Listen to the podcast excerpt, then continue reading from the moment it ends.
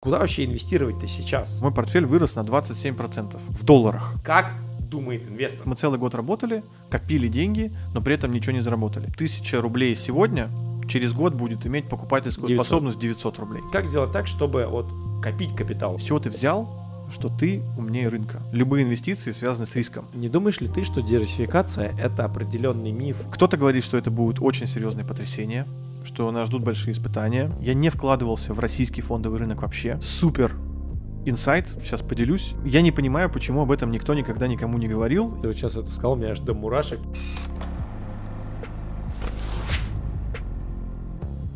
Друзья, привет, рад вас видеть. Новый выпуск «Люди ПРО».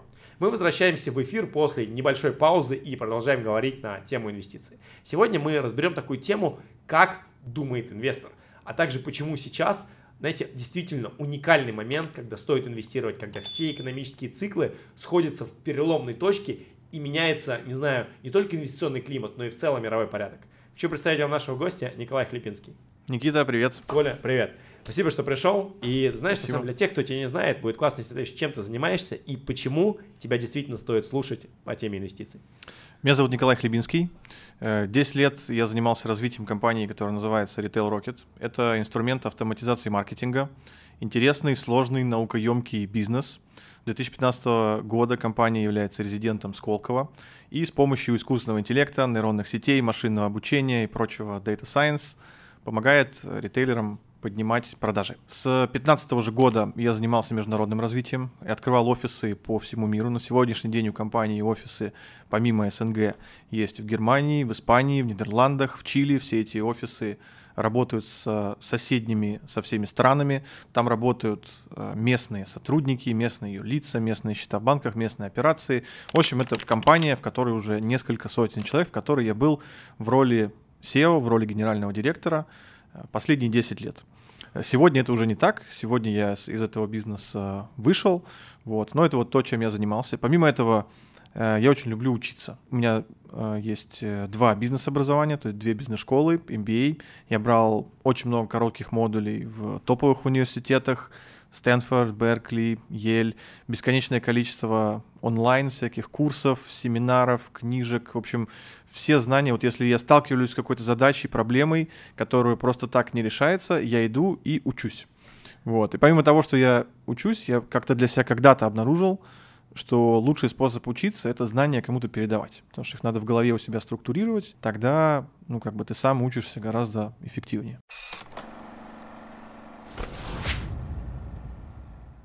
Думаю, вы все слышали про бота «Глаз Бога» в Телеграме. У меня посвящен ему отдельный целый выпуск, смотрите там по ссылке, который за считанные секунды находит любую имеющуюся в открытых источниках интернета инфу по вашему обидчику, должнику или просто понравившейся девушке. Поиск ведется по номеру телефона, e-mail, ФИО или номеру авто. Анкеты в Инстаграме, ВКонтакте и других социальных сетях и мессенджерах. Также можно очень быстро найти человека по фото, пробить весь комплекс инфы по его ай пи-адресу или биткоин-кошельку. Работает почти для всех стран, но больше всего инфы в боте по гражданам России, Украины, Беларуси и Казахстана. Правда, есть и проблема. Глаз Бога постоянно удаляют из Телеграма, поэтому работающая ссылка в описании под видео. Да, и еще вы можете подать запрос на удаление информации о вас из выдачи бота, который максимально быстро удовлетворяет. Ссылка в описании.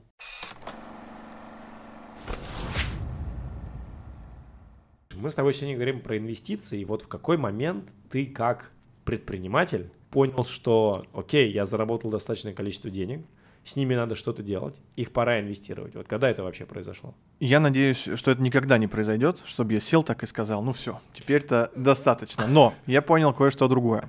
И это на самом деле было переломным э, моментом. Я понял, что сколько бы денег мы ни зарабатывали, какой бы ни был у нас входящий поток, сто тысяч рублей в месяц, полмиллиона рублей в месяц, миллион, там, десять миллионов, в какой-то момент э, мы накапливаем такое количество активов, и это количество довольно легко для каждого уровня дохода посчитать, при котором мы с нашим текущим доходом начинаем терять деньги. Ну, условно, инфляция в России составляет, ну, сколько там, десять процентов, да, например.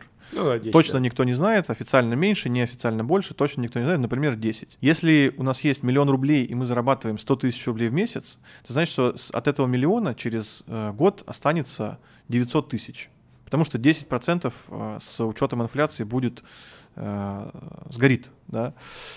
И со ста тысяч рублей сколько мы можем денег отложить? Ну вот сколько-то, чтобы добить через год до состояния миллиона. Получается, мы целый год работали, копили деньги, но при этом ничего не заработали. И такую, такой расчет можно провести для любого уровня дохода. Мы сколько-то накопим денег, что дальше вся наша работа, ну, по сути, ничего нам не приносит. Вот когда это я понял, я понял, что что-то не так, что надо заниматься управлением личными финансами, иначе ты будешь как белка в колесе, каждое утро просыпаться, начинать это колесо крутить, ложиться спать, и как бы все, следующий день будет у тебя начинаться с этого же. Ты знаешь, я вот недавно услышал какую-то фразу у Грант Кардона, возможно, ты слышал его, это очень, ну, и там тоже инфопредприниматель, в том числе инвестор, а в Америке инвестирует в недвижимость. И он сказал, что у каждого человека есть earning capacity, то есть практически есть та емкость денег, когда он может ее заработать. И приводил это, знаешь, на примере а, футболистов, игроков там в бейсбол и так далее, что вот когда тебе условно двадцать лет, ты на подъеме, у тебя уровень доходов растет, растет, растет, растет, растет, потом на меня там к тридцати выходишь на пик карьеры, и в какой-то момент твой вот этот вот потолок дохода, ну там для большинства людей он ограничивается, ну, то есть, не, можно где-то на тридцати пяти — сорока годам, когда перестают повышать и прочее. И вот к этому моменту времени, когда ты уже перестаешь сильно больше зарабатывать или просто больше зарабатывать, чем раньше, очень важно сформировать какой-то вот капитал. А когда объяснял эту концепцию, давай ее еще раз разберем, про сто тысяч, потому что получается, что вот я пока вот зарабатываю деньги, пока я в активном возрасте, я как-то капитал откладываю, какую-то часть, для того, чтобы дальше его инвестировать или сразу инвестирую. Но в какой-то момент времени, если эти деньги просто лежат, они что, они, они начинают испаряться, они начинают инфляции сгорать? Ну, если сильно упростить, ну, и представить, вот что у нас просто есть инфляция в десять процентов годовых, да, то есть тысяча рублей сегодня через год будет иметь покупательскую девятьсот способность девятьсот рублей. И если у тебя есть миллион рублей, и твой доход позволяет тебе в течение года отложить сто тысяч, получается, что ты за год, откладывая вот эти вот сто тысяч, придешь туда, где ты был в начале года. А если ты зарабатываешь меньше, соответственно, денег у тебя останется меньше, потому что их покупательская способность уменьшится. И к чему ты пришел, когда ты это осознал, что нужно инвестировать?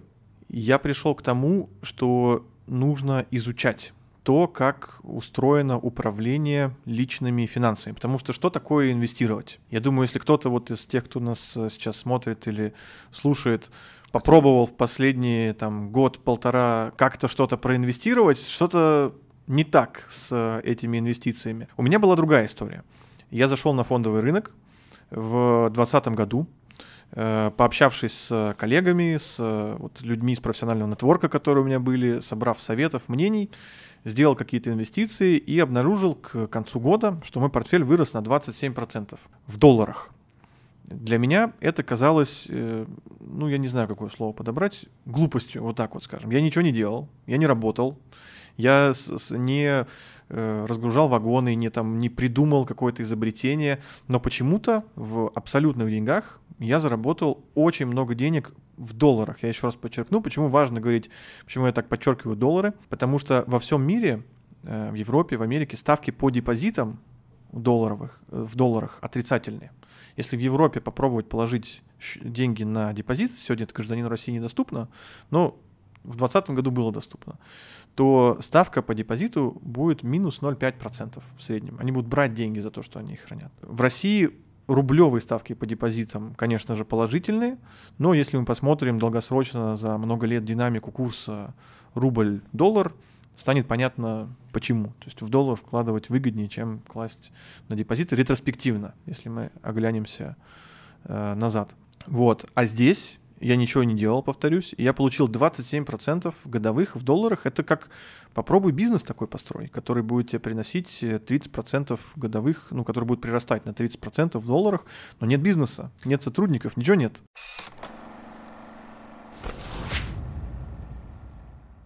В этом видео не будет рекламы моей книги, потому что она и так отлично продается на сайте, ссылка в описании. Я же расскажу вам о своем другом бизнесе, кэшбэк-сервисе секрет дискаунтер точка ком. И если вы что-то покупаете в интернете, а в скором времени и в офлайн-магазинах, и делаете это не через кэшбэк-сервис, то вы теряете от пятидесяти до двухсот долларов ежемесячно. Как выглядит процесс покупки через кэшбэк? Очень просто. Регистрируйтесь у меня на сайте, ссылка в описании под видео. Выбираете любой магазин, Booking, AliExpress, Aviasales, Adidas, мебельный магазин Hoff и еще несколько тысяч магазинов. Переходите на него с нашего сайта. Магазин видит, что вас за покупкой привели мы, начисляет нам комиссионные, которые мы впоследствии делим с вами, причем вам достается больше, чем нам. И я оставлю ссылку под видео, и вот в этом углу экрана, при регистрации по которой вы получите золотой, то есть практически максимальный статус лояльности в нашей системе. И с первого дня будете получать кэшбэка на двадцать процентов больше, чем другие пользователи. Ах да, совсем забыл, на сайте есть промокоды, которые прекрасно работают в связке с кэшбэком, и вы получаете выгоду и по купону, и кэшбэк сверху. Отслеживание посылок более четырехсот почтовых и курьерских служб, проверенные компании по доставке покупок из-за границы и многое другое. Регистрируйтесь и экономьте скорее. Сэкономленные деньги, как говорил Генри Форд, это заработанные деньги. Ссылка вот тут.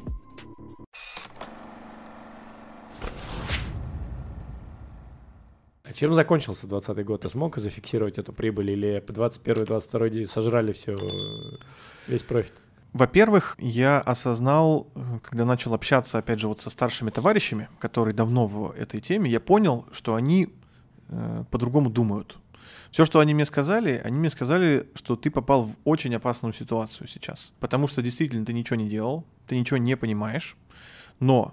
Твои, твои результаты дают тебе чувство ложной уверенности, что ты инвестор, что ты можешь обхитрить рынок, что ты можешь обхитрить систему. Более того, у меня был такой случай, который меня ну, эмоционально очень сильно задел, потому что я позвонил своему одногруппнику по бизнес-школе, у которого в управлении находится около ста миллионов долларов, он занимается инвестициями много лет профессионально, позвонил ему и сказал: слушай, я не понимаю, как так? Он сказал: ну приезжай, посмотрим на твои сделки. Я приехал, показываю ему все свои покупки, все свои продажи, всех акций с гордостью, двадцать семь процентов. И он говорит: ты занимаешься полной херней. Я говорю: почему? Он говорит: ну вот в столбик выпиши все свои сделки, а дальше поставь рядом, если бы ты во все эти моменты покупал бы эс энд пи пятьсот. Значит, для тех, кто не знает, эс энд пи пятьсот — это так называемый и ти эф, Exchange Traded Fund. Что это такое? Есть организация, в которой сидит очень много очень умных людей, которые анализируют рынок и набирают портфель из разного рода акций. Вот можно зайти в Википедию, написать эс энд пи, там, ну, как бы это Standard энд Poor's пятьсот, но там не пятьсот компаний, но можно посмотреть, из чего состоит. Там будет там четыре процента Apple, там три процента Microsoft, там и так далее. Много-много компаний. Так вот, он мне говорит: значит, вот эти все сделки поставь рядом, если ты покупал эс энд пи, и посмотри результат. Я посмотрел результат, результат был бы за тот же период плюс тридцать восемь процентов. И я в шоке. Говорю: почему? Как так? И он говорит мне: с чего ты взял, что ты умнее рынка, что ты умнее людей, которые всю жизнь положили на то, чтобы строить сверхсложные математические модели, которые пытаются что-то предсказать, что-то проанализировать э, и так далее. И тогда я понял, что я в этой ловушке нахожусь, ложную уверенность. Я-то думал, что я там сделал какие-то решения инвестиционные, я что-то там придумал, купил, продал, там флипнул. Нет, э, двадцатый год был локальным минимумом в экономическом цикле. Должна была случиться грандиозная рецессия, которую, как бы, она началась, но ее, можно сказать, искусственно остановили. И я вошел в рынок инвестиционный. Конечно же, это было, ну, как бы, это был мой расчет на отскоке, когда пошел рост. Я на это, естественно, и рассчитывал. Вот. Но получается, что мои решения инвестиционные, они на самом деле хуже рынка оказались, потому что эс энд пи — это стандарт. Я был бы крутым инвестором, если бы я мог системно эс энд пи обгонять по росту. А я результат показал хуже, чем эс энд пи, поэтому на самом деле я плохой инвестор. И это вот был мне такой урок. Слушай, супер интересная история. Это, знаешь, я люблю приводить здесь пример, классическую книжку. Удивительно, Тони Роббинсон, Тони Роббинсон, да, мы все знаем как мотивационного оратора, а большим счетом он написал «Деньги мастера игры», где сказал: просто покупайте, говорит, не пенсионные фонды, просто покупайте и ти эф на эс энд пи пятьсот, говорит.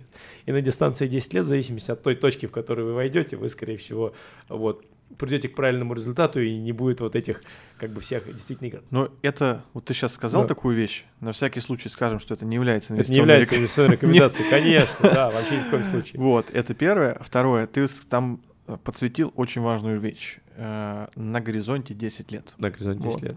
Потому что момент покупки... Действительно эс энд пи. Вот что я могу сказать про эс энд пи, что я узнал.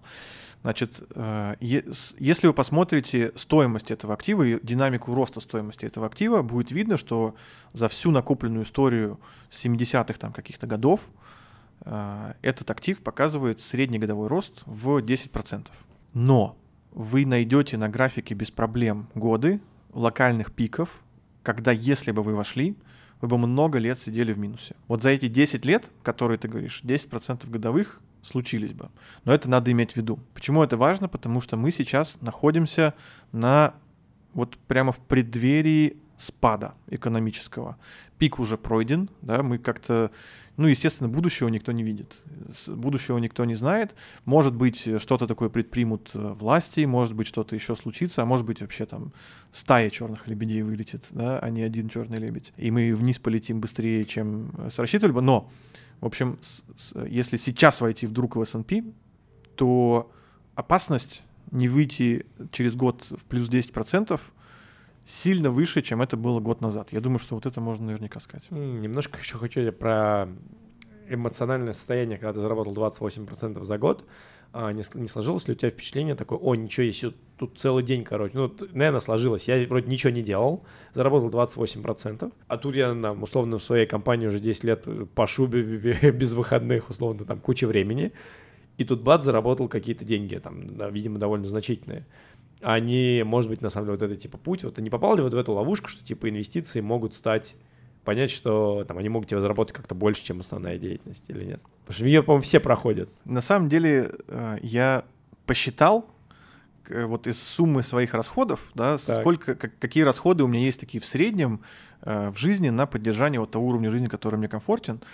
Я посчитал сумму, которую я должен положить, чтобы десять процентов годовых, среднегодовых по эс энд пи составляло пять процентов годовых была вот эта сумма, чтобы еще пять процентов я мог класть назад в рынок, чтобы обгонять инфляцию. Какая, вот эту... если не секрет?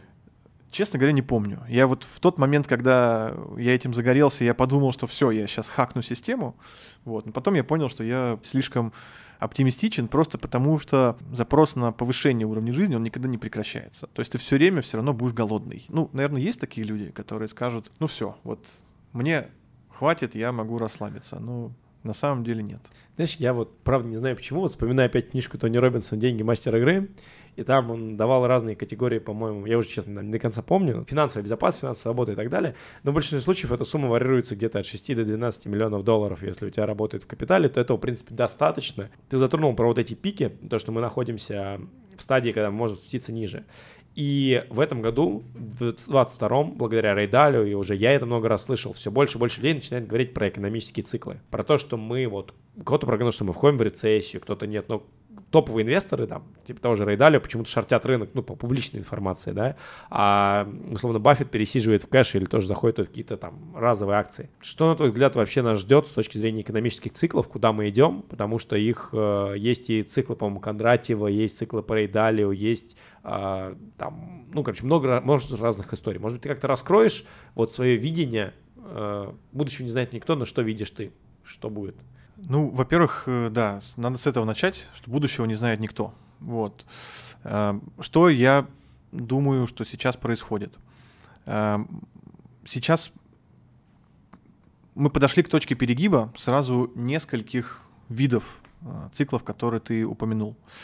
Это и экономический цикл. В экономике, как мы знаем, все циклично, с интервалами в там, около десяти лет происходят спады, меняются фазы с спада на рост. Второе, есть, ну вот раз ты упомянул волны Кондратьева, да, это циклы развития такого человеч- человечества, да, там с, со всякими промышленными революциями, с какими-то фундаментальными изобретениями, которые меняют жизнь людей. И мы действительно сейчас находимся в вот, фазе входа в следующий цикл по Кондратьеву. С Рэй Далио то же самое. Циклы Рэй Далио двести пятьдесят - триста лет, и они показывают циклы доминации глобальной империи. И судя по тому, что Рэй Далио, вот какие он выводы делает из своих научных трудов, опять же, мы сейчас находимся, ну не находимся, а вот-вот придем в место, там сколько-то десятков лет он прогнозирует, по-моему, лет пятьдесят, что ли, на горизонте пятьдесят лет мы перейдем в точку, когда доминирующая империя глобальная, Соединенные Штаты Америки, сменится Китаем. И новой доминирующей империей станет Китай. Дальше на это есть очень много всяких спекуляций, что госдолг США там сто тридцать процентов, сто пятьдесят процентов от ВВП, что значит у всех там займы, что все должны по кругу, да, и так далее.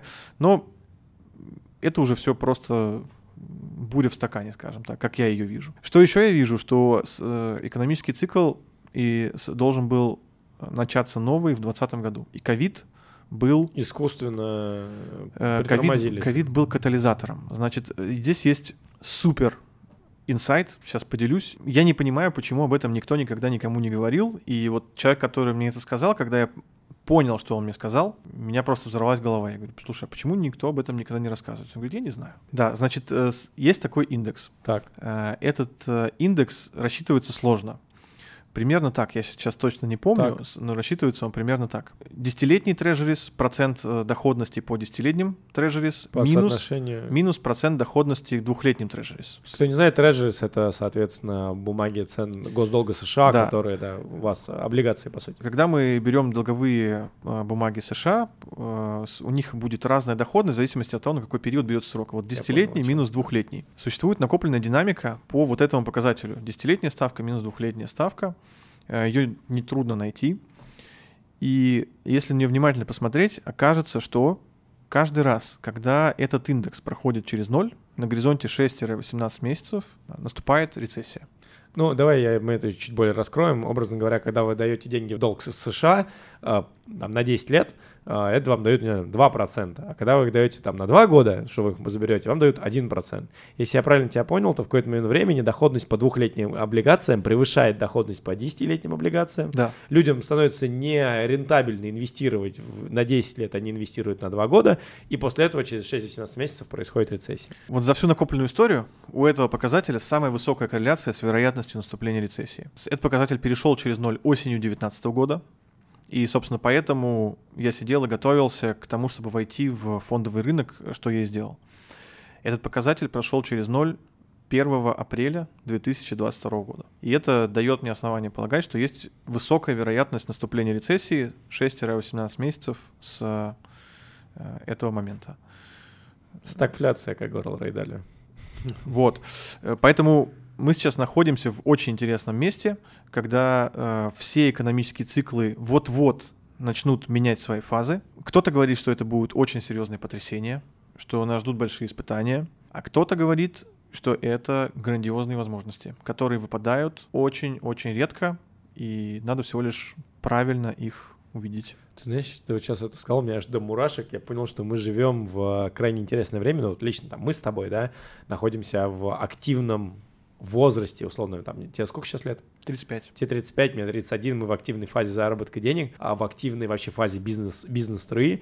И круто, что мы можем пережить вот эти все изменения циклов и эти рецессии, мне кажется, в таком наиболее активном возрасте, потому что действительно, ну, на мой взгляд, открывает, конечно, колоссальные возможности. Возможно, там маленькие дети это еще не поймут, им еще будет много.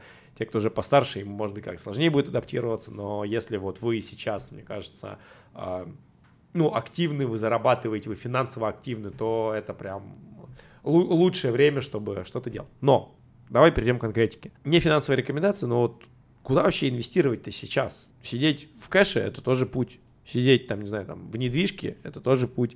Сидеть там в крипте – это тоже путь. Но, как мы знаем, недвижимость тоже там, по-моему, в Москве упала, если я слышал, по, ну, как бы там в соотношении доллара, значит, находится не наверху. И получается, что, с одной стороны, вроде как бы и деньги-то есть, и открываются какие-то инвестиционные возможности, а что делать люди не знают. Потому что фонда закрылась, туда закрылась. Вот какая стратегия у тебя сейчас, и что делаешь ты?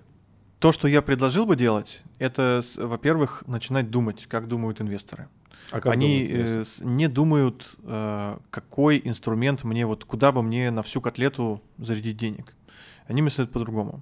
Во-первых, никто не мыслит э, доходностью, выросла там недвижка или не выросла. Они мыслят э, категориями соотношения риска, Риск риска к доходности. Существует э, на этот счет несколько фундаментальных теорий.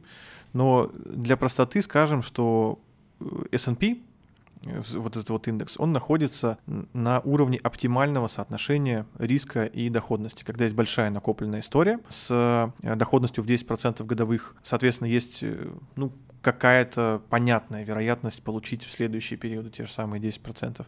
И есть доходность в десять процентов. Что это означает? Это означает, что, ну, как минимум, если кто-то предлагает вам доходность больше десяти процентов годовых, надо сразу понимать, что это связано с очень большим риском. Дальше следует вывод о том, что свои активы, свой личный портфель надо распределить так, чтобы в нем были активы все в нужной пропорции.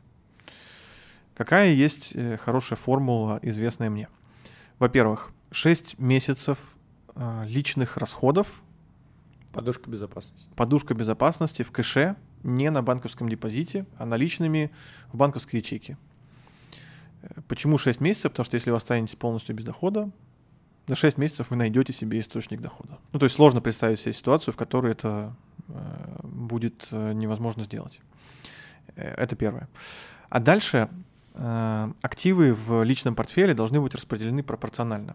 Да, должна быть недвижка, как супер низкорисковый актив. То есть вероятность того, что недвижимость как актив из портфеля куда-то потеряется, испарится, она крайне низкая. Поэтому это актив супер низкорисковый, но он супер низколиквидный. Ты не можешь взять и просто так по щелчку продать по рыночной стоимости квартиру. Это займет время. Дешевле рынка можно быстро продать, но по рынку не получится. Недвижимость, вопреки распространенным убеждениям, не растет в стоимости.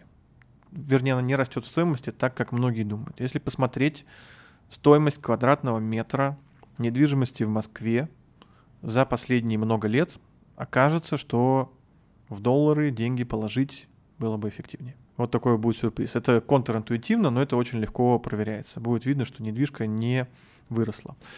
Есть рынки недвижимости очень такие динамичные. Дубай. Дубай. Но если посмотреть на индекс стоимости квадратного фута, то что в Дубае все в квадратных футах, недвижимости в Дубае, будет видно, что этот рынок цикличный, что стоимость это сильно очень привязана к фазе экономического цикла, и там есть локальные пики, вот, безусловно, но, безусловно, она подрастает, но там нет такого роста. Поэтому соотношение риск-доходность. Низкий риск, низкая доходность. Дальше идут э, активы э, более высокорисковые. Госдолг, госдолг США в первую очередь. Ну, Treasury, о которых мы говорили. Да.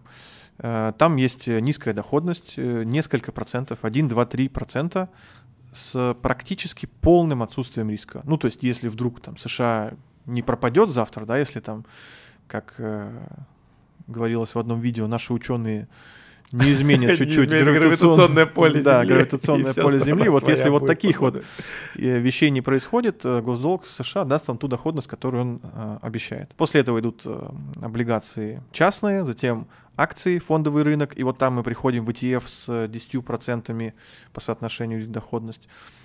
После этого идут commodities, там золото, кофе, зерна кофе, нефть. И после этого идет криптовалюта. Надо понимать, что с, с, все эти активы... То есть они... ты их расположил с точки зрения... С точки зрения роста риска. Роста риска. Роста риска. Mm. С точки зрения роста риска потерять свои инвестиции, не получить то, за что вы заплатили деньги. Этот риск есть всегда. Он никогда не нулевой, просто вот в этих активах он растет. И нужно это понимать. Нужно понимать, что когда говорят... В Телеграме пишет неизвестный человек с аватаркой красивой девушки. Есть супер тема заработка на крипте. Пришли вот на этот кошелек, значит, и там будет миллион годовых. Нужно понимать, что с миллиона годовых соответствует бесконечный уровень риска. Ну, я, кстати, хочу накинуть здесь очков Николая, потому что мы с Николаем познакомились вообще очень странным образом. Э, давай расскажем эту историю. Я не помню, что мы записали какое-то видео. А, я что-то, когда мы занимались пи ту пи арбитражом крипты, Хейт, хейтовая тема, на которой словили очень много хейта. Николай мне просто позвонил, говорит: Никит, готов инвестировать. Мы с ним также обсудили. И он мне закинул определенную сумму на криптокошелек, без документов, без всего. Но так как он сидит напротив меня, он доволен, видимо, нашим проектом. Вот, но это, да, это было, было Или интересно. Я провел исследование, все риски сравнил с доходностью и так далее. Окей, вот смотри, какой вопрос. С точки зрения накопления капитала. Потому что вот какая вообще должна быть стратегия, чтобы накапливать капитал? То есть, предположим ситуацию. Вот у меня есть активный доход. Вот ежемесячно зарабатываю N денег. у меня есть подушка уже сформирована на шесть э, месяцев, могу жить. А что дальше распоряжаться? Каждый, не знаю, там, каждую неделю, каждый месяц докупать по чуть-чуть, по чуть-чуть инвестировать. То есть как сделать так, чтобы вот копить капитал? Вот как прийти вот к этому накопленному капиталу, не знаю, там, хотя бы там, миллион долларов условно? Ну, это отличный вопрос. Как так делать, что такое с деньгами делать, чтобы они умножались, и чтобы желательно, чтобы наверняка, чтобы а... вот напиши мне один, два, три, четыре, пять, нет, такой путь к миллиону долларов. От нуля. Я, усл... я же понимаю, что этот путь к миллиону долларов, на самом деле, это, что, это каждый может пройти, если просто даже будет ежемесячно, не знаю, там сорок процентов там, не знаю, от своего дохода потихоньку куда-то инвестировать, то, скорее всего, через какое-то количество времени он соберет какого-то капитала. Или нет. Если произойдет, ну или, или нет. нет. Или нет. Ты или, как предприниматель или... или никак? Нет, ну давай...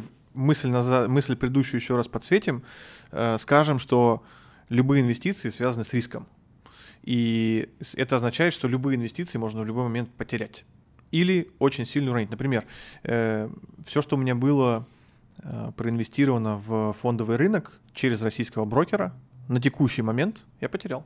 С, у меня куплен там, эс энд пи, Amazon, там что-то еще, какие-то еще такие акции через э, российского брокера. После введения санкций против России весь мой инвестиционный портфель заморожен, полностью потерян. Вот как бы тебе пример. Да? Я считал, что у меня очень хорошая стратегия, что я вкладывался в активы, в которые я очень хорошо изучил и проверил. Я не вкладывался в российский фондовый рынок вообще. И я считал, что по этому поводу я безопасен. Но откуда я мог знать, что доступ гражданам России к мировому фондовому рынку будет ограничен санкциями. То есть ты не можешь никак этого видеть.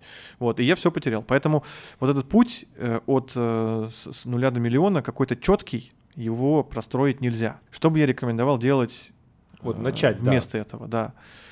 Во-первых, принять концепцию риск-доходность. Во-вторых, изучать. Изучать, изучать, изучать. То есть не инвестировать бездумно, как-то наугад.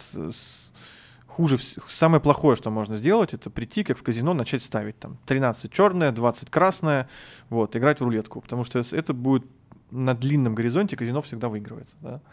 Поэтому изучать. Можно подписаться на мой канал, где, ну, я, где да. я делюсь мыслями своими.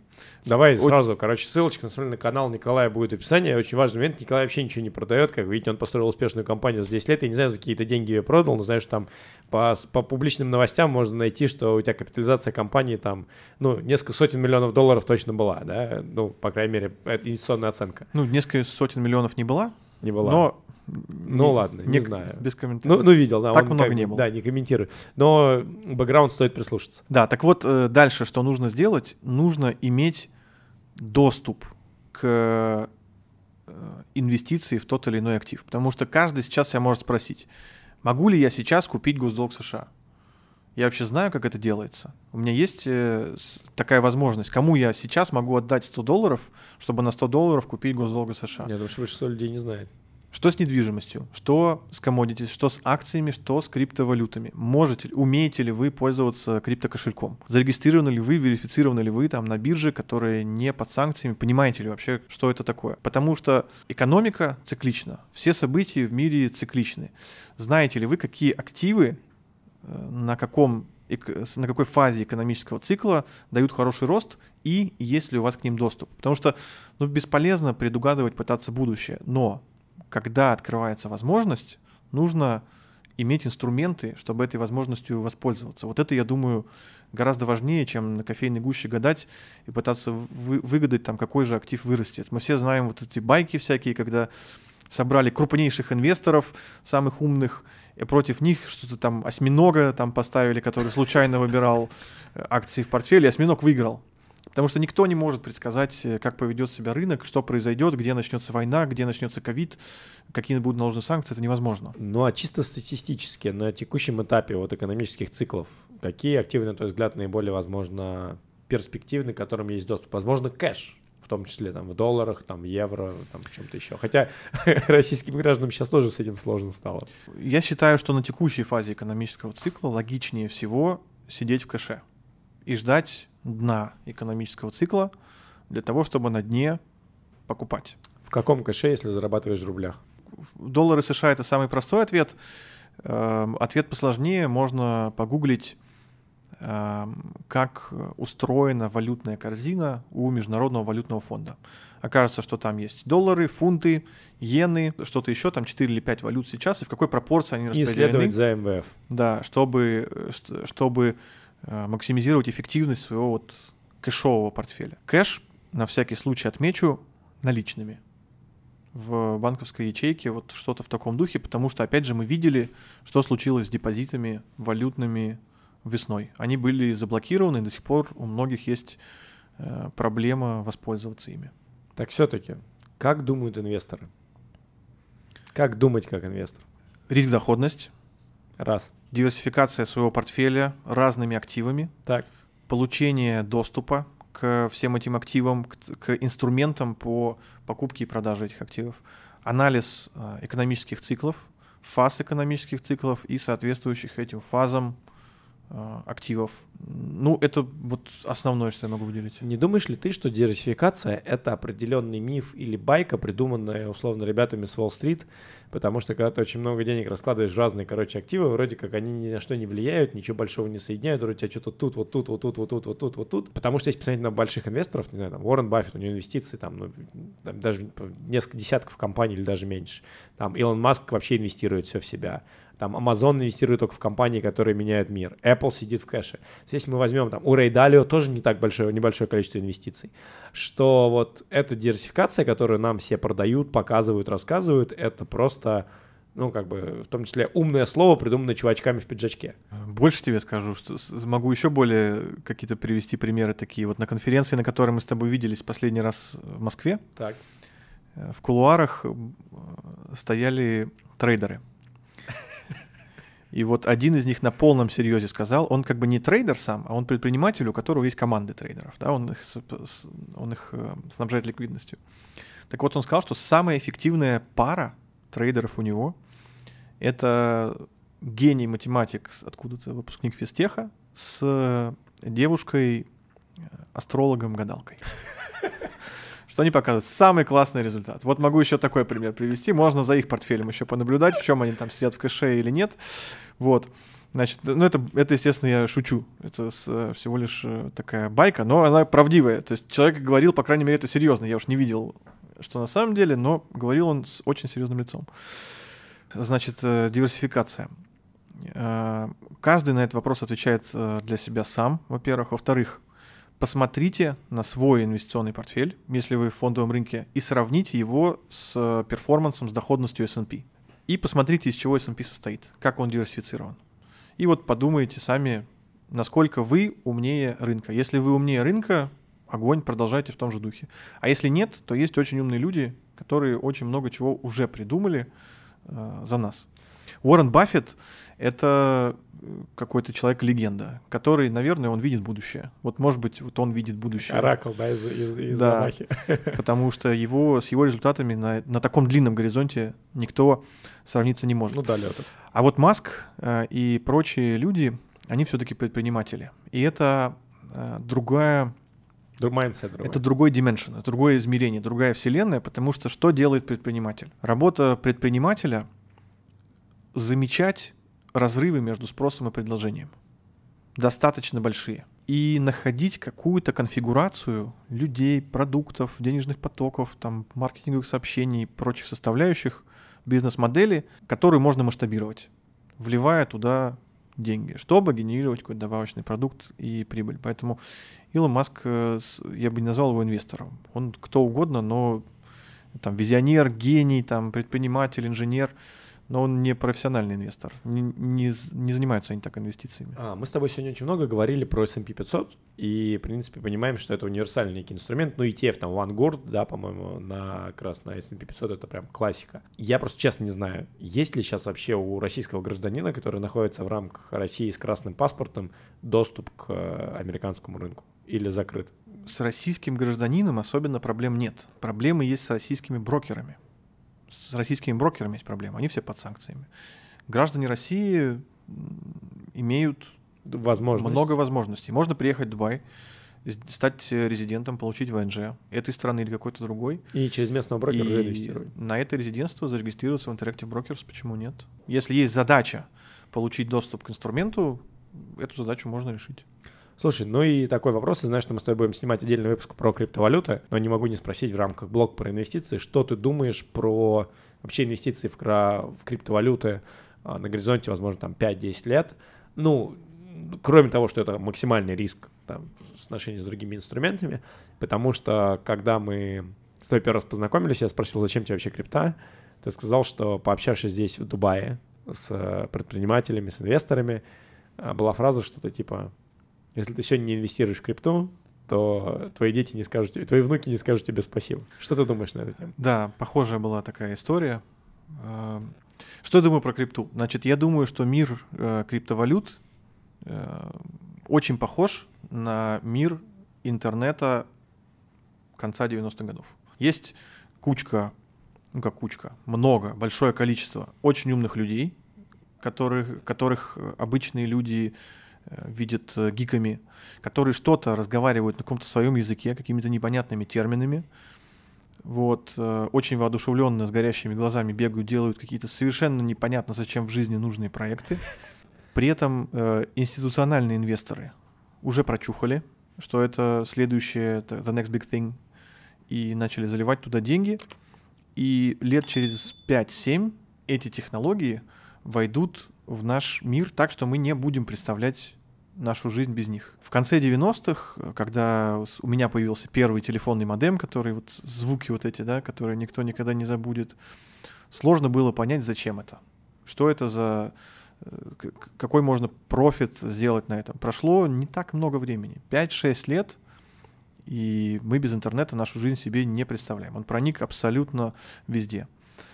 Моя компания, которая стартовала в две тысячи двенадцатом году, Retail Rocket, попала на начало волны электронной коммерции в России. Ситуация была абсолютно такая же. Большие ритейлеры смотрели на интернет как на, как на что-то, что им так под ногами мешается. У нас здесь федеральная розница, у нас сотни магазинов, у нас там фуры, поезда, заводы, пароходы. Зачем вам, что вы пристали с вашим интернетом, сайты какие-то, уйдите. Сложно представить это, но тогда ни у кого не было мобильных приложений. Я это помню. В тринадцатом году я продавал мобильные сайты. Да, и они говорили, вы что? Какой? Какие мобильные сайты? Вообще уйдите. На самом деле айфонов-то тогда... айфон пять уже, ты чего? Это ну, iPhone, ну вот они... Да, оно как бы началось. Но мобильного интернета в таком виде, не в было, котором конечно. Мы знаем, его сейчас не существовало. эл джи. А что сейчас происходит с электронной коммерцией? Все топовые онлайн-ритейлеры в России, федеральные... розница. Хотя вот десять лет назад было не так. То же самое, я думаю, сейчас про криптовалюту. Это волна, большая волна, которая всех накроет, накроет весь мир скоро. И я считаю, что точно так же она открывает много возможностей. Нужно правильно на эту волну встать и на классной доске проехаться. Ну что, я предлагаю на этой ноте завершить. Если тебе есть что-то добавить про инвестиции, давай еще добавим. Но в целом хочу сказать, что мне вот очень заходит Никола... подход Николая про инвестиции, подход Николая про криптовалюты, поэтому ищите вообще Николая на просторах Ютуба, Николай Хлебинский. Все ссылочки, соответственно, на Николая мы оставим в описании. Плюс Николай запускает, на самом деле, свой YouTube-канал, на котором будет более подробно рассказывать о вот... своих знаниях, о своем опыте, который он получил в плане, в плане инвестиций. Я не знаю, там будешь это как в будущем монетизировать или нет, но вот... Хотя могу добавить, что Николая вот в Дубае действительно знают все. Это человек, который каким-то образом, для меня пока загадка, каким это мы узнаем, кстати, когда, возможно, будем снимать дальше с тобой выпуски, заслужил, заслужил себе репутацию надежного партнера, твердого предпринимателя. Ну, какой-то инвестор мы еще, соответственно, на дистанции в пять-десять лет узнаем. А поэтому обязательно подписывайтесь. И есть тебе что-то добавить? Нет, думаю, нет. Ну что, друзья, спасибо тогда, что были с нами. Инвестируйте с умом, думайте как инвестор. И самое главное, занимайтесь тем, что вы любите. Потому что то, что можете сделать вы, не сделает никто. Пока-пока. Расскажу тебе тысячу схем, умножить на два, сделать профит. Я давно был и есть на слуху, теперь я сижу тебе напротив. Это наш мануал, которому кто-то решит заработать. Это люди про, только твой мой жизненный опыт. Расскажу тебе тысячу схем, умножить на два, сделать профит. Я давно был и есть на слуху, теперь я сижу тебе напротив. Это наш мануал, которому кто-то решит заработать. Это люди про, только твой мой жизненный опыт.